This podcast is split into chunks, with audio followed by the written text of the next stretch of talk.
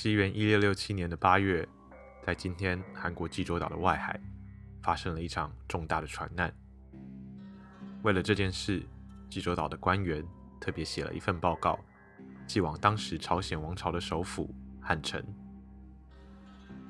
报告中提到，整艘船都已经完全破碎，沉入海底，但船上还有九十五人生还。从服装和语言推测，他们应该都是汉人。济州的官员虽然无法和他们用口语沟通，但他读得懂中文，所以他发下了纸笔，要求这群难民写下自己住处和出海的原因。这才知道他们是大明的商人，来自福建，原本要到日本贸易，中途却遇上了风浪。因此漂流到了朝鲜。济州的官员说，这群人没有剃发，看起来不像清朝的臣民，请求中央指示应该如何处置。三个多月后，这九十五名汉人被押送北京。启程之前，他们痛哭失声，不肯出发。其中一人更向朝鲜的朝廷求情。他说：“此去北京。”必然没有生还的余地。他希望朝鲜能够念在与明朝长久的友谊之上，让他们前往日本，或是直接返家，和殷殷期盼的父母妻儿相见。可是朝鲜朝廷回应，这件事已经和清朝方面谈妥，没有改变的余地，因此仍把他们送往了北京。这押送的一路上。围观的群众据说莫不悲愤感慨，想要为这群难民的遭遇打抱不平。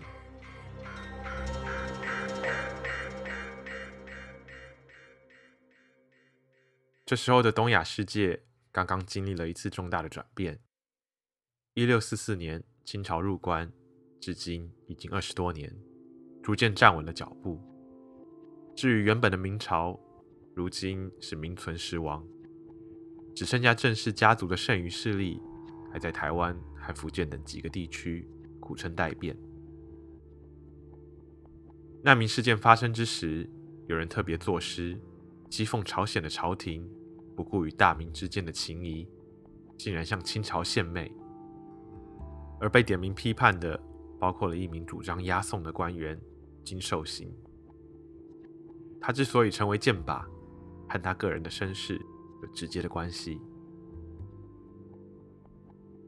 原来金寿星的祖父金上宪，三十多年前也在朝廷做官，当时还在关外的满洲人，已经开始壮大，并逐渐成为朝鲜的心腹大患。双方多次接触，过程都不是太愉快。满洲人希望和朝鲜结盟，朝鲜则倾向和明朝合作，并且坚持和满洲人的平等地位。一直到一六三六年，刚刚称帝的皇太极开始向朝鲜步步进逼。到了年底，清军终于兵临城下，包围了朝鲜的首都。那一年的冬天异常的寒冷，许多朝鲜士兵都已经不耐严寒而冻死。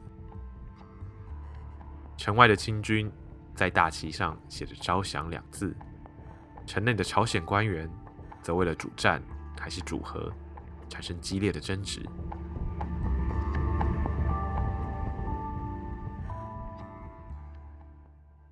当时朝鲜的国王仁祖眼看清军大军压境，知道投降已经势不可免，因此要求主和派草拟了一封求和书。主和派的大臣们小心翼翼，既要维持朝鲜的尊严，又生怕。任何用字不慎，就会触怒清军，引来更大的祸患。整封求和书中最委曲求全的地方，就是称呼皇太极为皇帝。当时仁祖已经看过这封求和书，并要求大臣做最后的修改。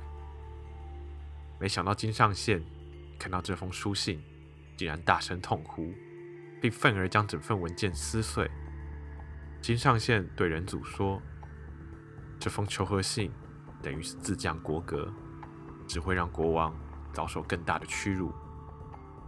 他虽然深知撕毁国书是死罪，但就是拼了命也要死谏。人主听了，当场唏嘘不已。过了好一阵子，才对金上宪说，自己也是百般无奈，只恨没有早几年死，竟然活到现在，被迫面对此情此景。但金上宪仍不死心，继续激动地向人主解释投降称臣的弊害。他的言辞恳切，让人祖身旁许多人都忍不住当场痛哭。不过最后，人祖还是派人将求和书交给了清军。而一如金上宪所预料，清朝虽然接受了朝鲜的求和，但对朝鲜的羞辱并没有因此就结束。清军要求仁祖出城投降，亲自向清朝俯首称臣，并对皇太极行三跪九叩之礼。不止如此，清朝也规定他不得穿着龙袍，甚至不得走正门。对于这些要求，仁祖只能照单全收。至于死谏不成的金上宪，则开始在家中绝食，并且企图上吊自杀。最后被他的儿子及时发现，才保住了他一命。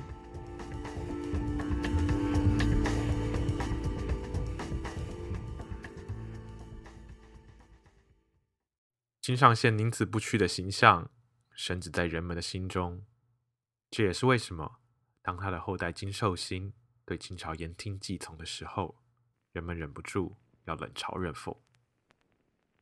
在大多数朝鲜人的心中，清朝是蛮夷之邦，也是屈辱的记忆。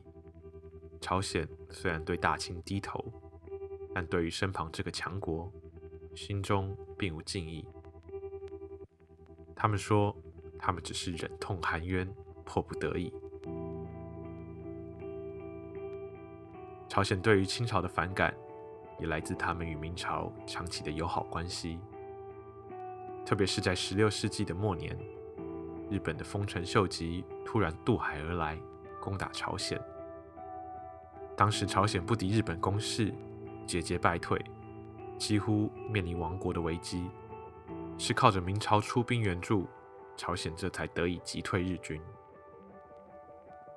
因为这次战争，明朝对朝鲜而言不仅是盟友，更是有着救命之恩。在清军入关之后。朝鲜甚至一度打算与日本联手，协助南明政府反清复明。